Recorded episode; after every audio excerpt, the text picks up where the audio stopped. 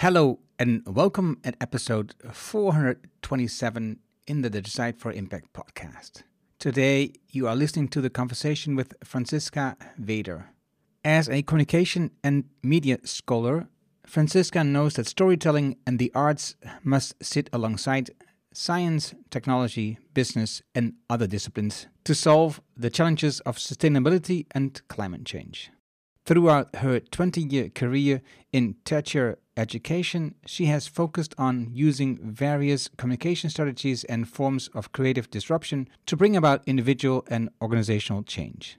Her work turns the motto all talk, no action on its head, demonstrating instead the idea that talking is action. Communication, language, and stories are essential tools to help humans make sense of the world, question their reality, and develop new norms that create a social ecological transformation process. University professor Dr. Habil Franzisca Weder is researching, writing, and teaching in the areas of organizational communication and public relations with a specific focus on sustainability, communication, and corporate social responsibility. Franzisca Weder is outgoing chair and now education fellow of International Environmental Communication Association or IECA. This was a super interesting conversation about PR, communication, greenwashing, and much more. Let's get started. Welkom bij Decide for Impact, de podcast waarin je leert van ondernemers en experts die een positieve, duurzame bijdrage leveren aan mens en omgeving. Met persoonlijke verhalen die je helpen om impactbesluiten te nemen voor jullie bedrijf. Dan nu, jouw business coach, Engel Halling. Welcome in this new podcast episode. Today I'm talking to Franzisca Weder. Welcome. Willkommen. Thanks. Uh, yeah, and um, I just asked you before because I, felt, I was kind of confused. I wasn't sure. Um, are you now in Austria? Are you now in Australia? Because you are all over the place, right? that is true. Um, and I feel with like, I don't know, I'm kind of embracing the globe a bit with um, all the kind of, um, yeah, the journey that we're on um, for quite a while now. And um, so, yes, I um, I'm originally from Germany, and uh, we moved to Austria quite a while. Yeah, oh, probably 20 years ago. And we lived in Vienna and we lived in a um, smaller place in Klagenfurt, which is closer to um, Italy and Slovenia. And then um, from there, we spent a year, went to New Zealand for a year, um, where I had a teaching fellowship um, at the University of Waikato on the Northern Island in Hamilton. And then we've moved back to Klagenfurt, but we felt like, okay, we really want to show our kids the world and let them, I don't know, just yeah, have them give them a feeling of this earth being a wonderful, um, pretty diverse place. And so um, I took on a position at the University of Queensland in Brisbane in Australia four years ago. And this is where we spent, yeah, four years of our life before we then returned to Europe last year in July. So um, we are back in Vienna now, and uh, I'm at the Vienna University of Business and Economics now, and um, following um, yeah, my uh, passion, which is teaching and researching sustainability communication with all its dimensions, with all its dynamics. Well, and you'd say now sustainability communication, but in the past, your works and your the publications were a lot about um, CSR, right? The corporate yes. uh, responsibility communications, and well, not responsibility communication, but where is there the difference for you? Mm-hmm. That's a really good question. So um, I'm trained um, as a journalist. I studied journalism and kind of slowly moved to the other side of the desk. Did a lot in strategic communication, public relations, and um, in the kind of beginning of the 2000s, the whole topic around how much organizations are responsible for what they're doing and how this responsibility is allocated but also taken through communication quite a lot. So that was something I found really fascinating because then uh, this um, intersection or this interplay between organizations of all kind, shape, size in our society and the public sphere or the society. This is something that fascinates uh, me quite a bit. So um, my I, I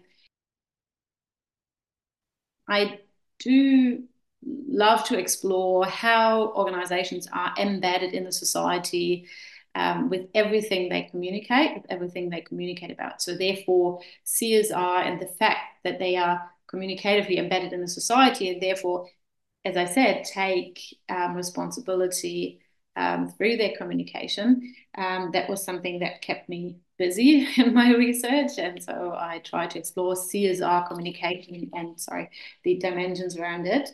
But then, of course, like yeah, latest um, since 2015, sustainability sneaked in as a very interesting term and um, as a sometimes language token that is used and abused, especially by corporates, quite a bit, as we know. Um, so I think that was kind of very naturally that um, this yeah was very interesting for me from a communication perspective in terms of like how do organizations and especially corporates use sustainability um, how do they define it how much is just taken on by those kind of increasingly established um, regulations and um, yeah frameworks that exist and um, how where's the gap so i'm always very critical and try to see okay but what happened there? Like, how did this sustainability story emerge? How much has it been driven by corporates? Quite a bit with everything they talk about.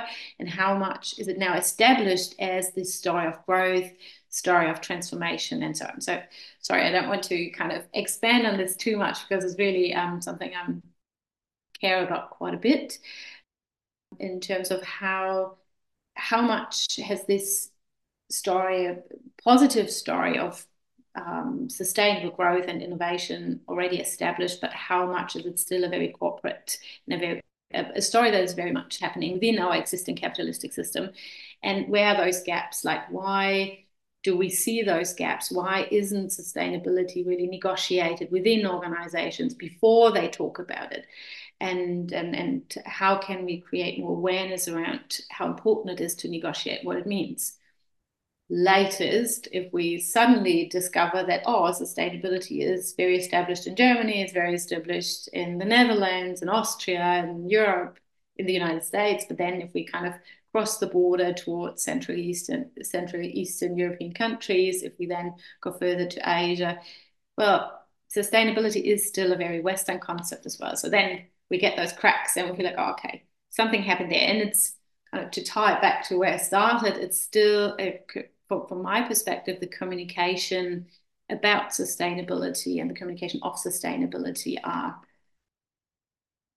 very, very interesting topics and, and very important that we think more about it. So this is what I'm doing.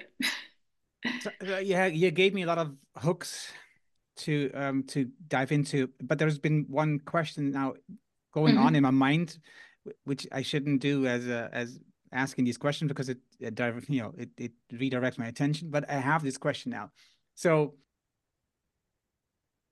you've you've been born in germany mm-hmm. you've been living a lot of your life in austria so they are both countries as the netherlands i would say used to be probably under rhineland culture right? So where mm-hmm. companies have like you because you mentioned like being embedded in a community and have responsibility to this community. So I would say that you have a culture, you uh, as Franzisca, but also we as Europeans, um, at least in these countries uh, along the Rhine, of of companies, of family businesses who have a particular idea of what role their company plays in the community, in in the environment, in with their employees, but also with other citizens. And on the other side, because you've been to Australia, and you've been also, you know, really feeling the culture there, and you talk about corporate responsibility and corporate communication, you have the corporates from the Anglo-American point of view, where the most important point is to increase profits, to increase earnings. And if that is your most important driver, you know, oftentimes it will um, do harm to others, right? And others can be nature or people or whatever. And so, if I to give you an idea, so when I talk about, I think about corporate communication, I think about greenwashing. I think about you know negative. It makes me angry a lot of times. So that's. Mm-hmm. It, there's no question, but I think this is what I'm feeling, and I, I would love for you to give your thoughts about this. Mm-hmm.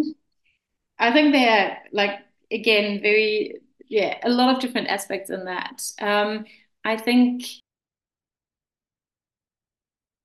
I think the e it it's easier if we kind of look at cultural differences or cultural perceptions more like on an individual level maybe a bit later, I would say something about CSR and sustainability and this kind of corporate view, which then kind of stimulates all the criticism around greenwashing quite naturally um, first. So I think corporates, I would say now, kind of across the world, because it's mainly those big corporates um, who've been communicating in that space for two decades now even longer if we look at the energy corporations who started in the 90s with their environmental reporting and then turned it or kind of developed into the CSR reporting in the 2000, early 2000s and then into now sustainability and very recently ESG reporting. So we can see this kind of transition from voluntary environmental reporting to kind of more accountable communication, which we see now. And they've they're doing this communication of sustainability or of their responsibility on a very professional level now. And they are accounted for that because they have to meet all the guidelines, they have to kind of tick all the boxes now. And one way to look at it from my perspective is a positive way, which means they probably did not always disclose everything. They did not probably always follow our kind of normative understanding of communication being objective, being transparent, being trustworthy, and so on. However, they did communicate about it so much that at least in the countries along the Rhine or in even in the United States and kind of going beyond, it's there. The story is there. It's in our mind. Like we know what this is about. We do see the climate crisis happening, and we do have this counter story of, hey, there are like good things happening.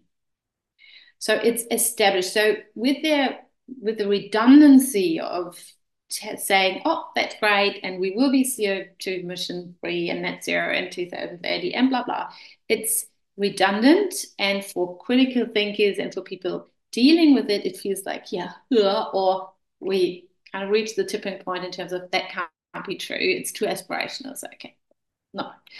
Um, greenwashing. But by the same time, with all the labeling, with all the communication, with the marketing around it and the green marketing now, it's it's there.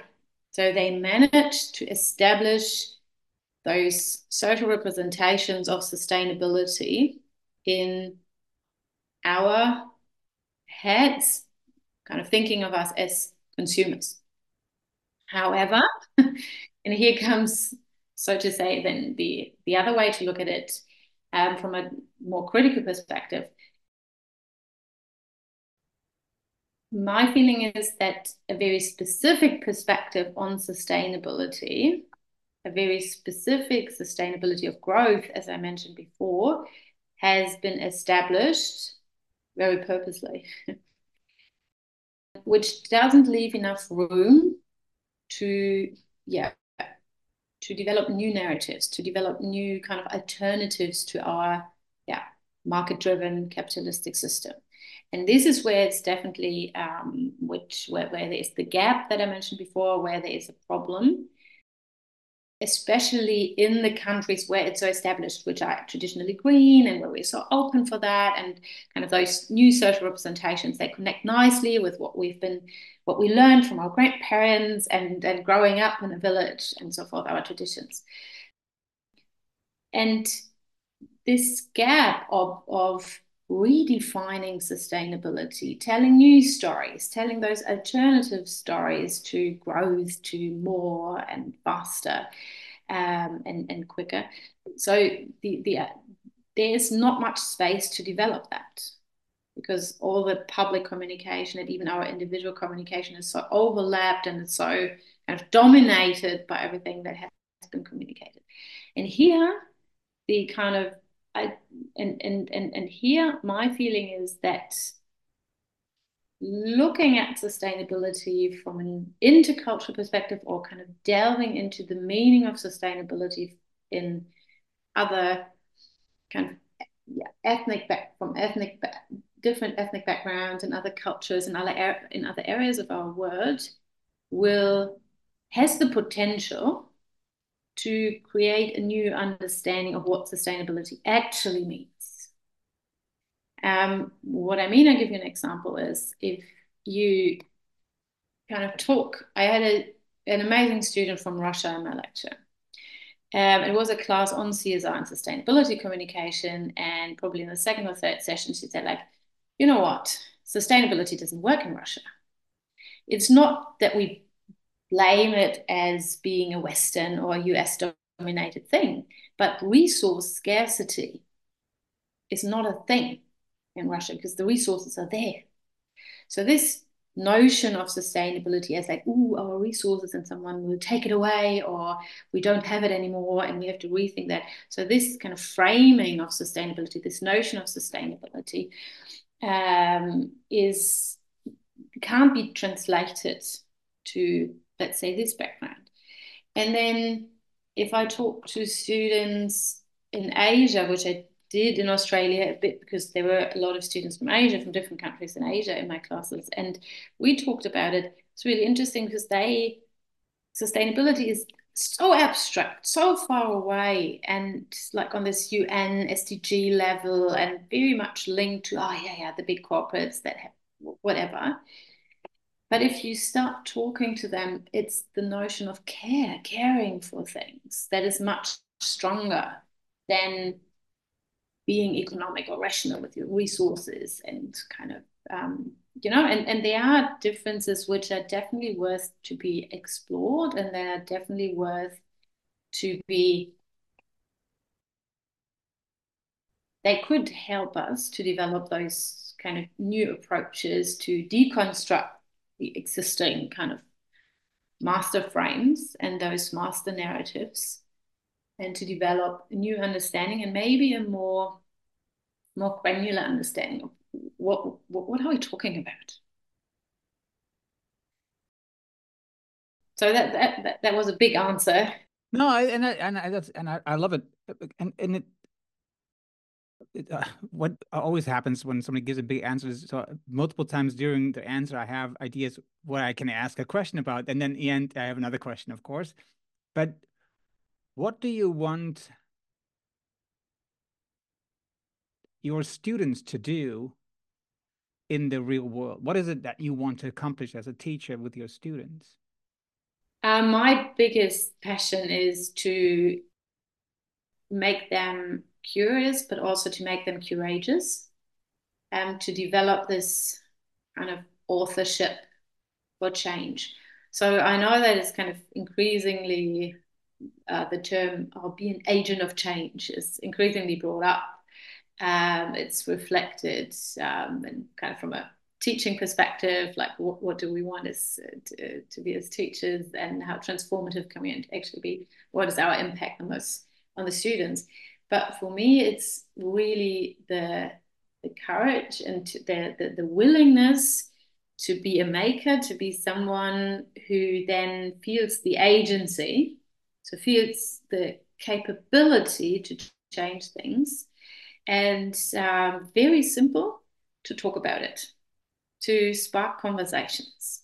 That's the, that will be the key. Um, to to spark conversations and to make people kind of talk about it because we have so much in our head and there's war coming in from our phones and like everything um, we get.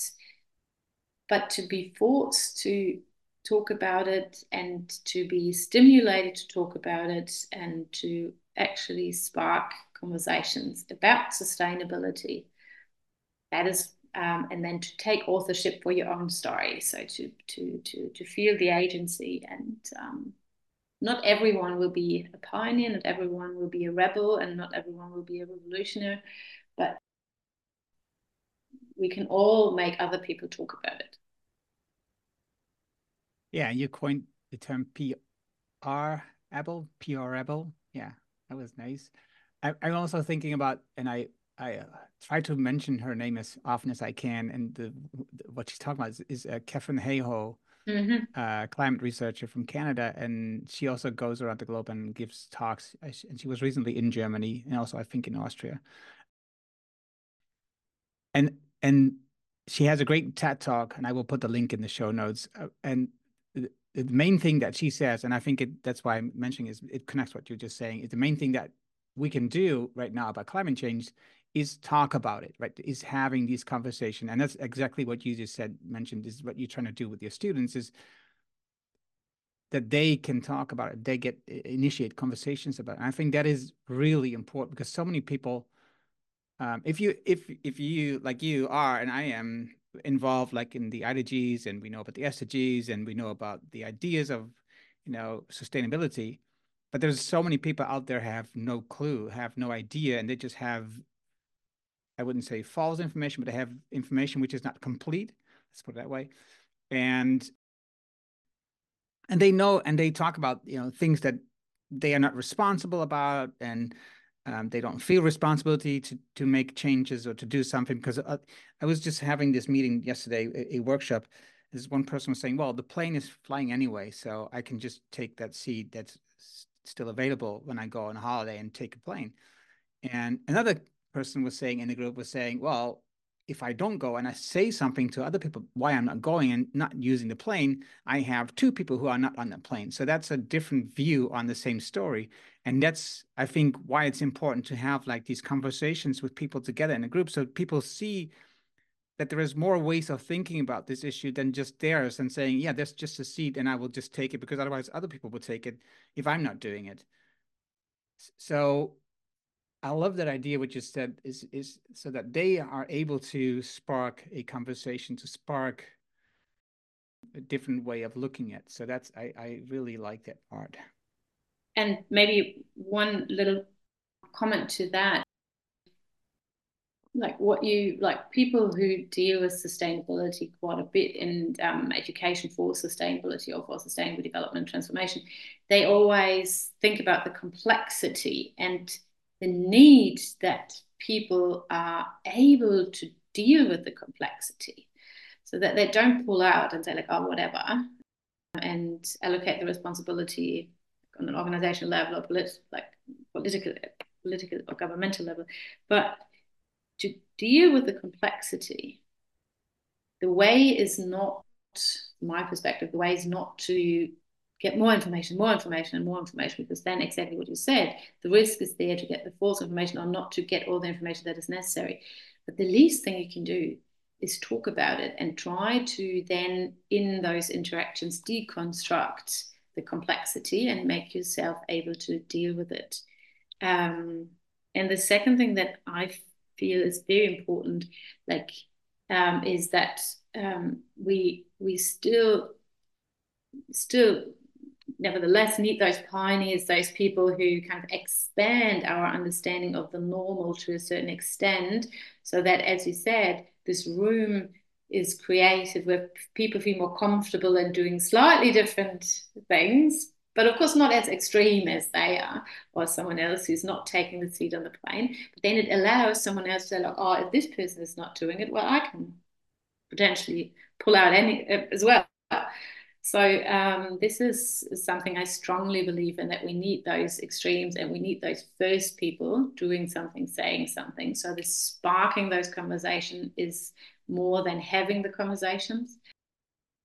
And so we need the stimulation. And this is at least teaching PR, just teaching strategic communication, teaching communication theories as well is like it's, it's, it's very close to teaching techniques and ways to spark, to stimulate, to initiate, and by the same time to curate those conversations. I saw the two videos that were posted on your YouTube channel, where one, or maybe it was not on your channel, but I saw where you were in. So one, and they were both when you were in Austria. So it was like five years ago, six years ago. Um, one was about the uh, menstruation products for female, and you stacked them all up and showing how much uh, waste has been produced that we are not, you know, most of us not aware of, even not the women. And the other one was, you know, he had these uh, walls or um,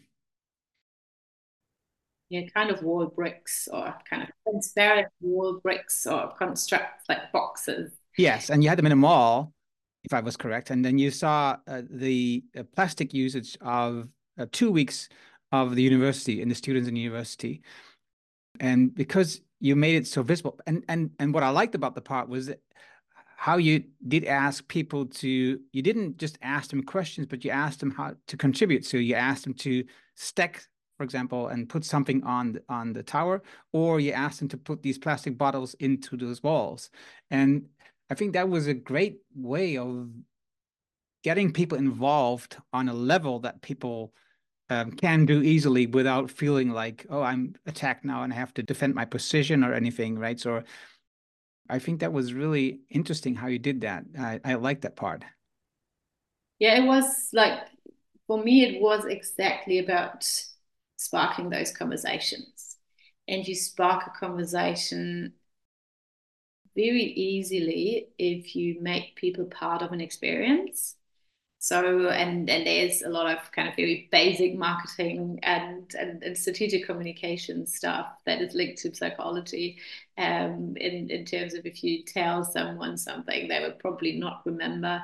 But if you make it emotional, then it's more likely to make them remember this. But then if you really kind of make it an experience and people participate in this experience, then of course you it's more impactful and it has much more resonance on the one hand, but on the other hand, it also creates conversations that then potentially go further, especially in the interaction, in the situation, and then they then they would have gone if you just kind of asked them a couple of questions on a more cognitive level.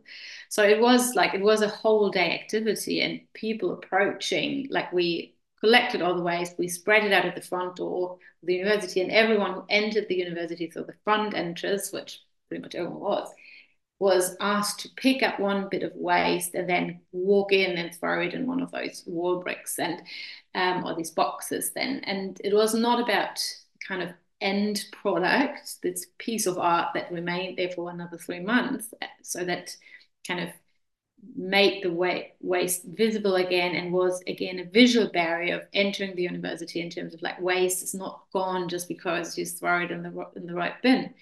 But by the same time this process of kind of picking up the waste again and throwing it back again um, so that was really interesting. And it caused some very very interesting um, reactions. Like there were people who would get really angry and they threw the waste against the, the, the the outside wall of the university and stuff like that. So it was really interesting. People became really emotional. And some other students were like, "Yeah, I'm not touching this again," and so it was it was amazing. And then, um, especially the conversations that we picked up right there, and then we did a video shared it via Facebook, get a lot of reactions there. The local media talked about it and they had some articles in the media and then there were people like oh and how can you do this? And um, and the university has nothing else to do than kind of collecting waste what a rubbish. And it was interesting to to to well you say interesting but i can also imagine it's like frustrating and it requires a lot of courage to continue in these kind of things because you get all this negative feedback. And i was thinking about the I, I, Yeah, well, hold on, hold on, hold on. Yeah, you so I was thinking about these outliers that you mentioned, right? So I'm I'm thinking, for example, about Katja Diehl in, in Germany uh, with the auto uh, autocorrector, and um, also here in the Netherlands, for example, Babette Porcelijn uh, or other uh, females who. Um, like they talk about zero waste, for example, or about the, all the waste that we as consumers produce that's the, biggest part of the waste that we produce is, is the, because we are consuming. And they get attacked so much publicly on the social media that I I my heart breaks sometimes to see this, and at the same time, I feel so empowered by you know, by them by keeping up with it and also continue the work that they do despite all the negative because also of course they get a lot of positive feedback so i was thinking about that when you just mentioned that um, and i'll let you respond now sorry no, no, that's all good. I, I, sorry, I didn't want to interrupt you. Um, it was more that I I loved that it got um, that it um, got very conflictual. I love that we caused a lot of polarization and a lot of kind of you know because like sustainability is such a consensual and and and very kind of peaceful harmony creating term. So you will not find anyone who says like, oh, sustainability. I'm, I'm not doing anything like I'm not sustainable. Like no one would say that because there's always a minimum to uh, kind of consensus or to agree on. But to to actually have people raging and people bringing up this critical perspectives that creates a discourse that creates an argumentation. And this is necessary because otherwise like we're all kind of very self-confirmative and like oh my god this is amazing and look at this bag and i did it like at my old pair of jeans and and and all the social media kind of avocado sandwich like oh my god look at this and i'm now vegan. So this kind of very kind of positive story goes too far away and um, creates this dichotomy to the kind of bad stories, climate crisis, I like and the bears are dying and the oceans are just about to um, the tipping point is here. And like there's so much crisis and then this beautiful kind of sustainability like refurbishing uh, story. And uh, that is told on on social media quite a bit that it's it, it's going to like in two it's it's too it, it loses the, the, the connection gets lost. And if we create spaces communication spaces or conversational spaces where those two stories are brought together again and if those you know if we create a space where these with more antagonism you know where it's more kind of brought, yeah, um, if we create those touching points between the stories, I think that's amazing because there's a lot of energy in that. But how did the students feel about that? The controversy specifically? So the especially the first um, ecoculture jam that I did with the menstruation products, um, the tampons and the pads. So that was like the students developed the topics themselves. So that was not my kind of idea. And um, it was a group of female students only. So that worked quite well. And they developed this idea. But then still a few were very, very skeptical at the beginning. And they were like, mm, I'm not and then I'm standing there like on this public square and I'm stapling those tampons and pads. And what if a friend drops by and what if they see me? But then they develop this strength and this kind of activist potential and they're like, oh no, you're not, we're doing that. And by involving people passing by, they could see, yeah, it works because then they were kind of girls passing by like, oh my God, and my boyfriend sees me and freaking out and running away. And then other people came and, and very actively participated. And um, so they get a lot of um, courage and support and, and empowerment out of this. So that was good. Yeah, nice. If you look at what we talked about before with the, the Rhineland cu culture, right? So I think one of the characteristics of these companies are they live a lot in hidden right? Um, like the books uh, hidden champions. Uh, so they don't they're not beating the drum um, about the work that they do. They just do the work because you know that's what they do. And so they have an owner who's usually in the background and they don't have like a lot of PR work done. and some of those companies are really doing great work, right? They are really doing great work in the community, but also with the products that they build. What how could how how do you help them or how, how could you help these companies to tell their stories more and share because so that other companies and organizations can see these great examples as a usage for how they could change.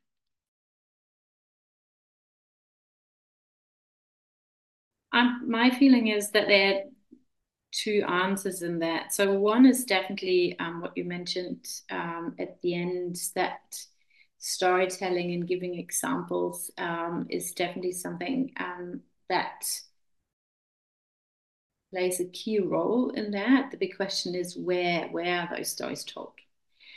And I can't really give you a really good answer for that at the moment because I'm I can see like the traditional media landscape erodes more and more, and it's really hard to find those um, those spaces or those um, parts of the public sphere where those stories can be told. Um, I think there are there's a lot of potential to in, in, in social media to tell the stories. I think there is um, a lot of potential in kind of think tanks, in all those forums, in those networks, in kind of through podcasts and and kind of conversational spaces where the stories are told. Um, I'm not quite sure if it's even necessary, and that brings me to the other um, part of the answer. I'm not quite sure if it's necessary to make it a public story or it's not the only way. Because my feeling is that a kind of renaissance of going back to your organization and see who are the hidden champions within the organizations and then how can they be those communication pioneers and tell the stories maybe in other networks you know to kind of bring this whole storytelling approach and increased consciousness of like what are our issues what is important for us on on, on this more granular or more individual level and and create those individual storytellers within the organization and maybe in the organizational networks. Makes more sense my perspective in this fragmented media environment compared to having the whole organization as one voice or one actor that desperately tries to create an image or the reputation instead of the whole organization story because this is what we already see. Again positive examples negative examples. We kind of go back and say, okay, like how can we identify those people, those pioneers, those communicators, uh, key communicators within an organization context and maybe send them out more, or bring them more to the forefront makes more sense. And this is one example that I often discuss with the students. Um, and, and so if we bring in some guest lectures from corporates and they tell us their stories and so on, and they say, and, and, and what you can always see also on the website communications that they try to tick all the sustainable development goals. They try to talk about all those kinds of issues and try to be really good in all the spaces. But what if an organization says, well, of course, everyone talks about recycling and water usage and da da da. But what if we look around and try first to identify the issues that are very, very relevant for my employees, for my people here. And if we see, well, actually, they're like 20% of my people in my organization or corporate, my business, they deal with kind of work life balance issues in terms of care issues, kids, elderlies, whatever, family members, then apparently this is an issue we should focus on. And yes, to do proper recycling, yes, to have a good kind of water recycling system in place. But maybe the stories that we need to tell other stories that are really the kind of issues that are prevalent and important for my people. And this is what we stand for because we do have a lot of expertise in the room with having those people on board. So they are the experts, not me as a sustainability consultant who thinks like, oh yeah, well-being issues are super trendy, tick, tick, tick, social issues correct. But apparently, this is then much more inherent and much more comes from the core of the organization. And I do have, as I said, I do have the experts, I do have the communication notes, and it's very simple. And I think it's not rocket science because, um, as we all know, from like if it's a university or a big corporation, where do you go to know what is actually happening? You go to the coffee kitchen, you ask, I don't know, someone who sits at the front desk who gets all the stories, who gets all the rumors. So the communication experts are those communication hubs, and therefore also the communication hubs for social, environmental, and value related issues. The experts are probably not the CEO, it's probably not the press officer, and it's probably not the marketing guy. So it's it's it's most um, in most cases someone else and and to identify those people to give them the competences and the skills to be an active communicator. Uh, from my perspective that makes much more sense. Again related back to a very very fragmented media environment where you can't really control the flows of, of, of information and communication anymore. I like I like this because I, I, I think this actually reflects the whole idea of Rhineland thinking, right? Because uh, in the Rhineland model, there is no superhero, right? So it is it is like a, I think it is a strange story that you see the CEO of of a large organization as a superhero who who made it all work, and well, what about all the people that work for you, right? What did they do? Why do we need to all answer all the questions with you? And you know, I so I like the idea that you're just painting there the, the picture about you know getting the right the real experts inside the company to have these conversations and on different platforms and different various uh, media outlets because not just because it's fragmented because also they are on different places because one expert who's on well-being is on a different platform than the expert who's on um, economics or who's on environmental issues, right? So, yeah, wonderful view on this. Thank you. And also, another thing I was still wondering about is is is the communication education, the PR education, still a very female driven expertise field?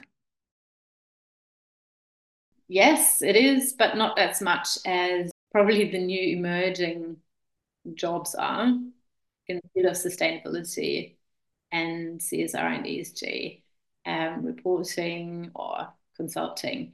Um, it's it's it's really interesting. I had a chat with a colleague who's teaching at a University of Applied Sciences, and they have a program which is called Sustainability Communication and Green Marketing, and they are female only.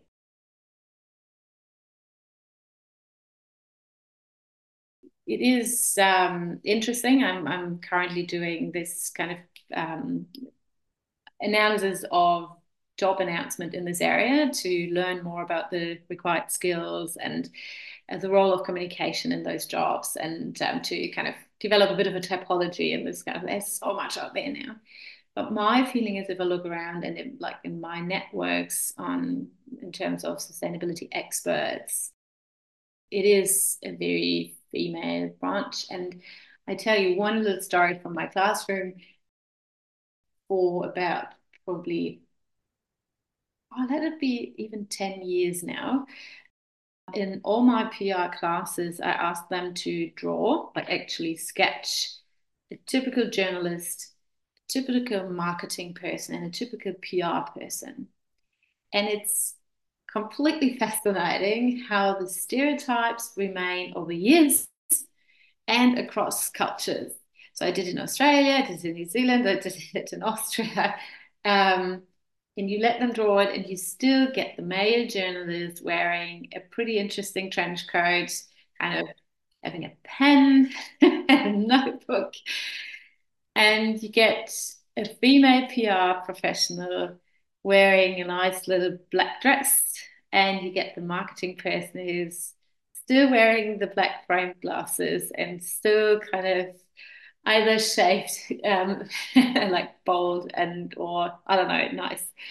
A bit of gel in the hands, gadgets, I don't know, phones, stuff. really interesting. And it's it's um, I didn't do it in terms of the sustainability jobs because I can't I, am still not really able to point to okay this is a sustainability officer. This um, so the job profiles are not as clear enough um, at the moment but it's um, uh, communication is still somehow female and I could kind of rock up for another hour why this is still the case. That's, uh, there's a lot of good things that come along with it, but um, it's um, it's still there. So the answer is yes. Well, I think the why is an interesting question, but I think that we could fill another podcast about that topic. And I, I don't, I don't want, I don't think it's necessary now to go into the detail because I, I do have other issues or questions that I want to ask you. We are both connected to the inner development goals. How do you use the IDGs in your classes? How do you use it with your students? Because you just mentioned before how the other roles in these companies are, like you mentioned, that the well-being, and I, I, I immediately made the connection to okay, this is more like an internal. This is more like inner stuff instead of just having the external focus and externalities, right?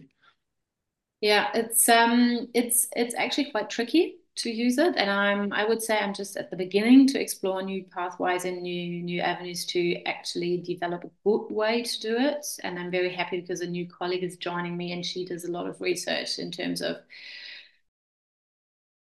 yeah internal um, appreciation and how this is expressed across levels and through communication. So that is um, I'm, I'm really looking forward to that one.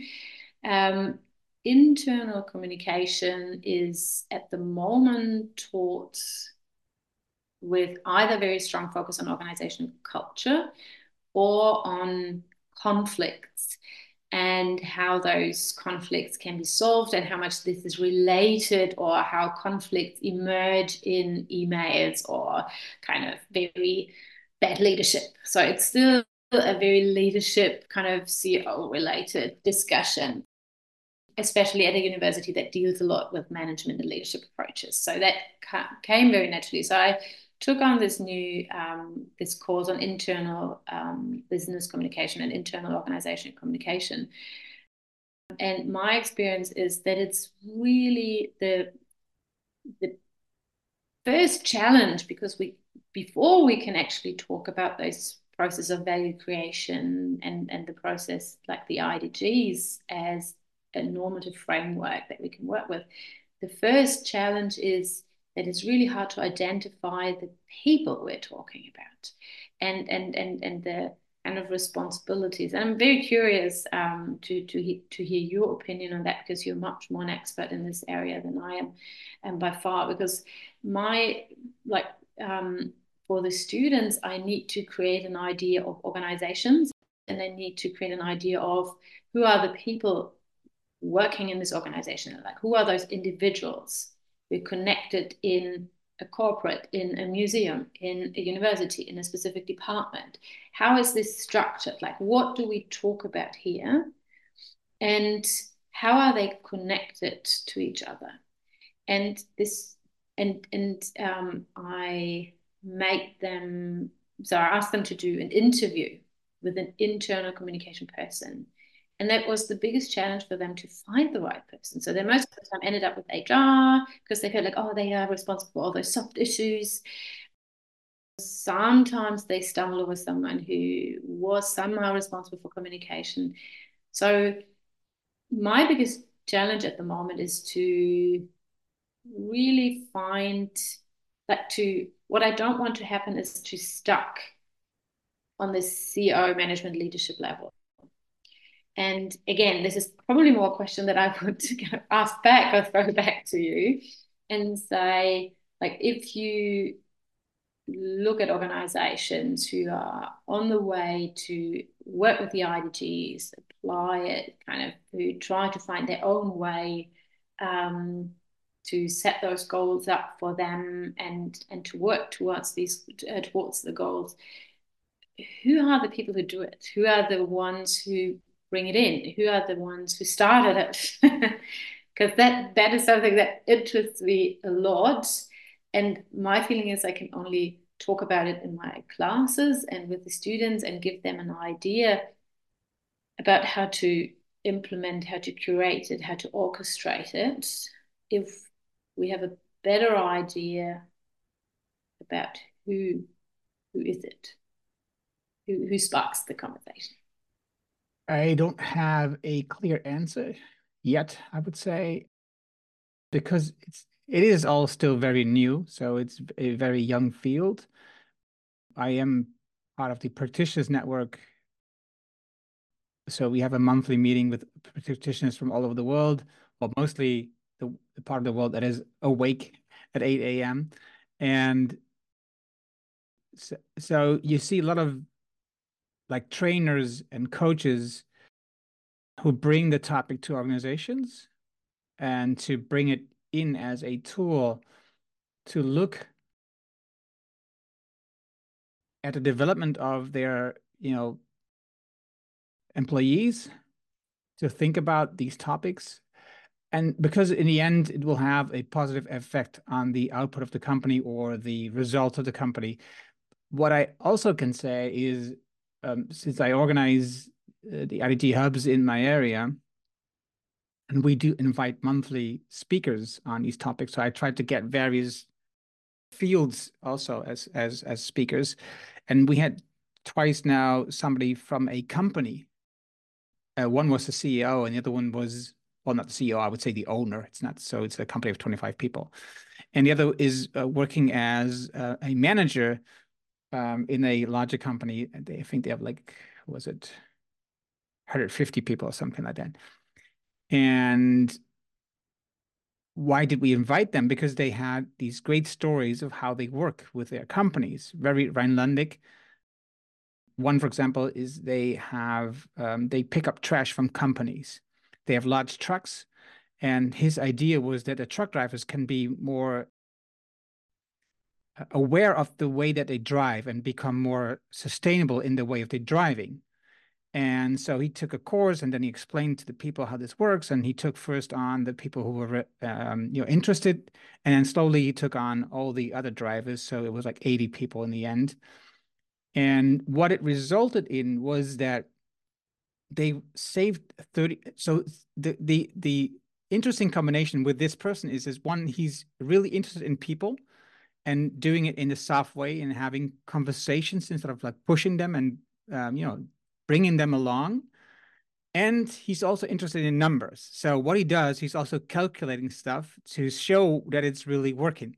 So for example, he um, they they are saving 30% of diesel with 80 trucks. That is 120,000 liters of diesel every year. So that's a very clear result that you can save, and you know it doesn't uh, hurt the environment anymore, but it's also saving as a cost perspective for the company, which is interesting for the financial person in the company. And what happened was that people are less sick, so the um, number of people that were sick decreased. So that's also a cost saving, but also it's also a mental thing, right? They had less accidents. The so the the cost of the insurance went down so all these side effects happened. And what the interesting thing was because what they said, one of the things that he said, I don't really care what time you get to the client to pick up the trash. What I do care about is how safe you drive and how you how you feel, how relaxed you are while driving. So the drivers became a lot more relaxed. So they are not as stressed when they get home. They're just feeling, I had a great day. So it is a mental impact but never in this process, they called it IDGs, of course. Never, because this is just something he felt is important for the company to do. It already started before the IDGs were there. And the same thing is with this uh, owner of the company, also in my area. She has an idea of how she can involve more people from the community in the company and hire them from all kinds of you know backgrounds and educational backgrounds but also cultural backgrounds and she brings them in and she teaches them about so they make products from steel. Uh, so she teaches them the process she helps them to study the language but she also helps the dutch workers to understand the cultural differences and what happens when you talk to a person and they have a different view on the same conversation right? So also, again, so she has a great company with a great work environment.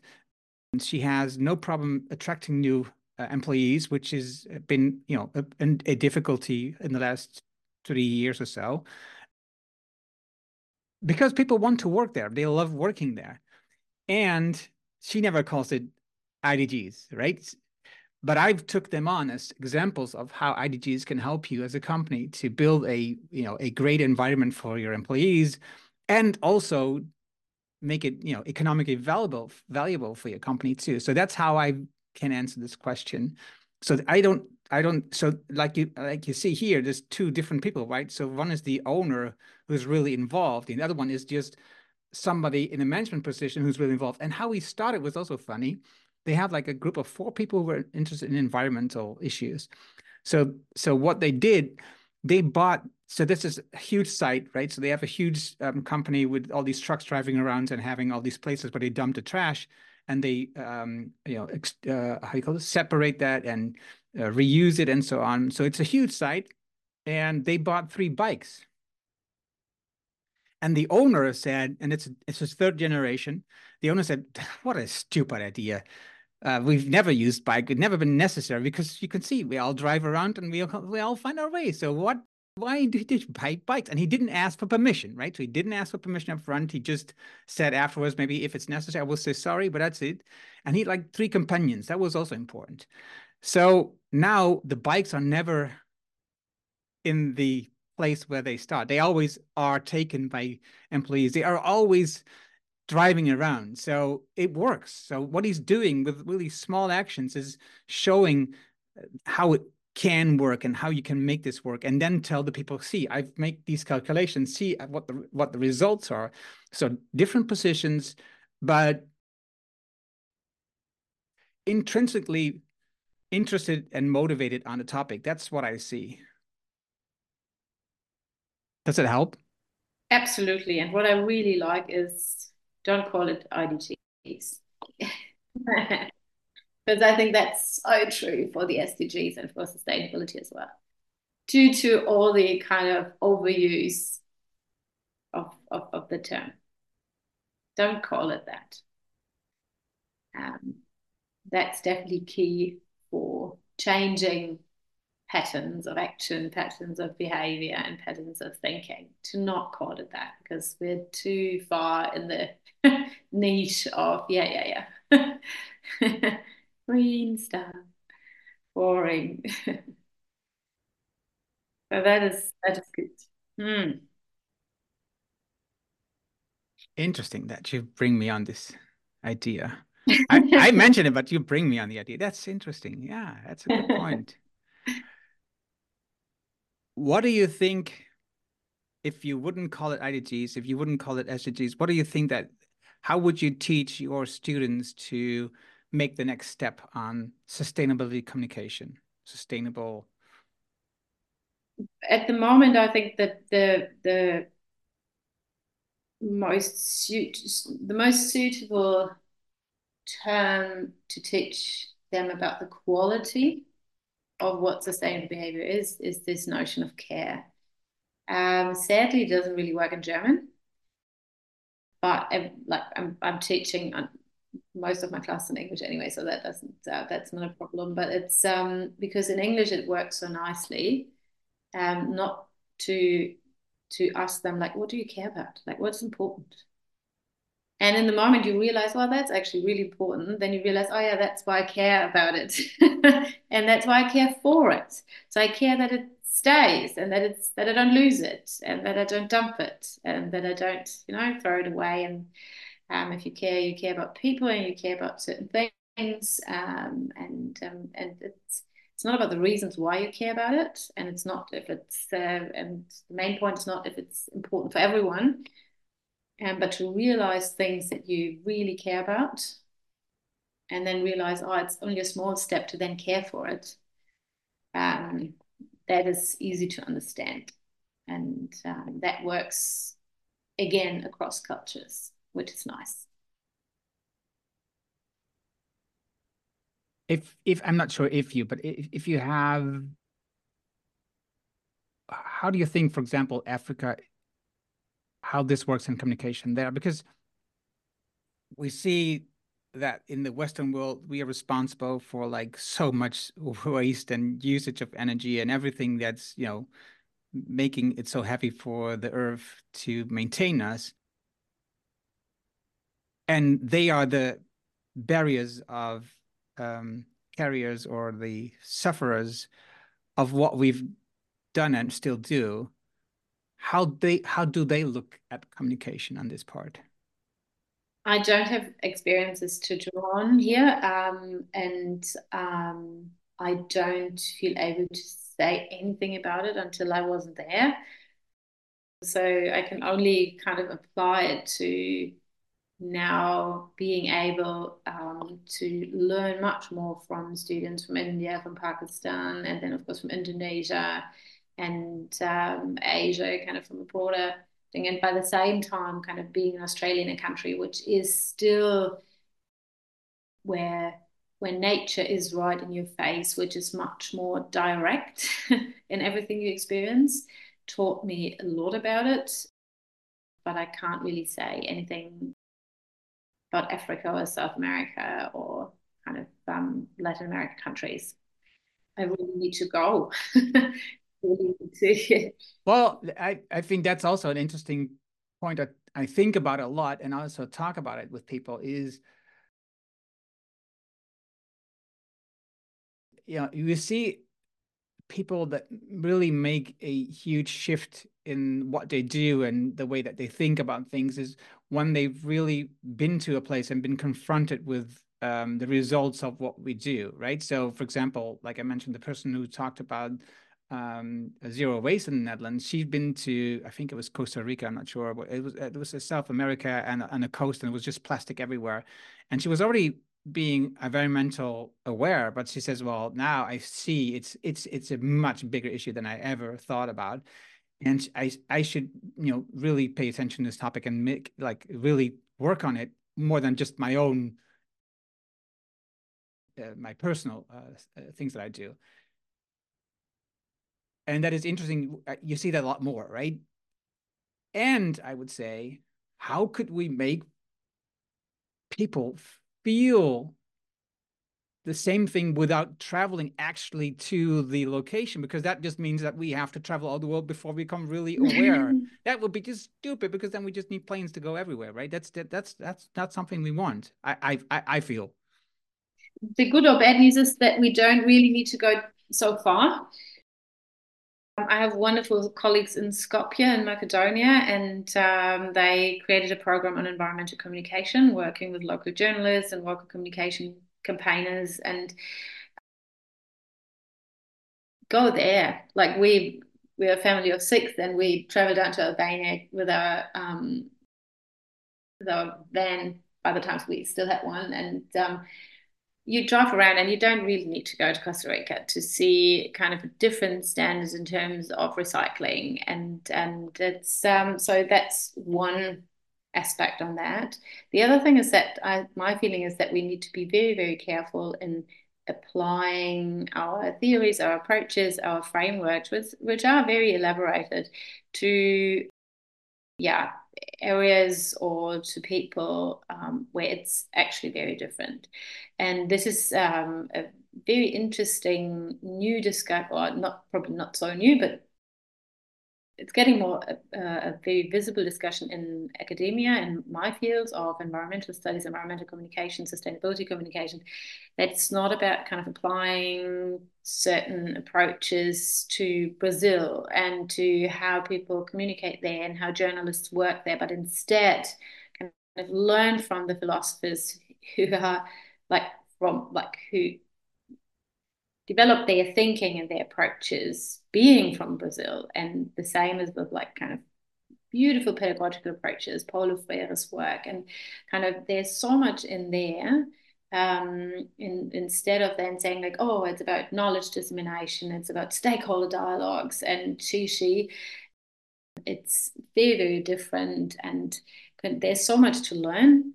And even in Australia, kind of one of the last examples where I stumbled over is that um, the indigenous culture in, in Australia has um, like when they meet, um, if they have official meetings, if they have uh, like um, even like in institutions, they have something that they call yarning. And yarning means that they have a very random conversation until they feel like, yep, now we can start talking about the topic where we met or the issues where we met. And this yarning, this kind of sharing of like, oh, how are you? What happened? And oh, you know, and I heard this about this person. And, and this very casual kind of conversation with no end, like, no, okay, let's have a five minute chat and then we start, okay, let's go off, but then kind of have this in a um, kind of just floating then into, okay, we might kind of, you know, um, in the in the official discussion, that's uh, or the the topic or the reason why they met. Um, it's something I find very intriguing, very interesting. I, I, yes, and I think we can learn so much also from those indigenous cultures and also any culture anywhere, right? So I was just talking to a friend who been to Costa Rica for six weeks, and she talks about how how relaxed these people are, how how different they stand in life, and you know, relaxed driving, relaxed viewing at positions or at, at thinking. So I think there's a lot that we could learn from that too, right? Instead of just bringing our communication ideas and theories over there. well, and Costa Rica, of course, is a good example because it's it's a nation who's really involved with the SDGs and the IDGs, which is interesting. I uh, I, I want to close this up, but I have one more thing I found interesting because you've been writing quite a lot of papers and you did some research on the communication during the pandemic, during COVID. And what I'm interested about is because I was just listening to a podcast conversation with Nathalie Nahai, and I forgot the person she was talking to, but I will put the link in the show notes. And they were talking about about communication, about uh, COVID. And what she was saying was that we never came to a so during the pandemic it was very clear the government told us what to do when and you know now it's we need to lock down now you have to stay home and then until six and you cannot walk outside or you just can walk with two people and so they eh, as long as the COVID, you know, communication was around, they had very clear instructions for the public what to do and what not to do. Then at some point they said, okay, COVID is, you know, it's just a regular virus, it's just a regular disease, so we don't do anything. And so all of a sudden the, the whole communication like kind of dropped, right? So there was no reflection, no connecting to the topic, right? So, and as we know, a lot of people have lost friends, relatives, are still sick. So how do you see that? And maybe I'm not sure if you can also make the communication, the connection with like environmental communication is right, sustainability about that topic too. I like one thought would be that it's what happened is very normal to how public communication processes work and it's called public issue life cycle. So it's like you have certain key events and um, if they get more attention then or more if there are more and more of those of those key events then suddenly something jumps over this famous public attention line.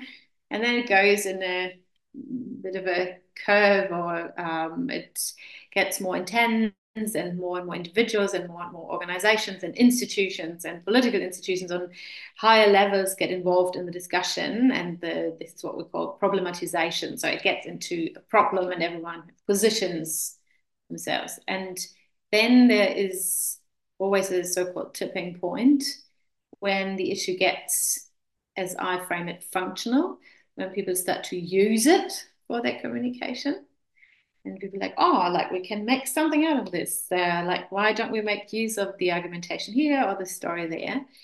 And the most important or the most influential factor is as soon as you have regulations, if it's institutionalized, if you have those policies kicking in, and um, then it gets boring. So you kind of um, you leave the tipping point, and then the issue gets more latent. So it's still there, and if something happens again, it might pop up again um, and people can still refer to it, but it's not as prevalent, it's not as important anymore. So those public issue lifecycle models explain a lot of these dynamics.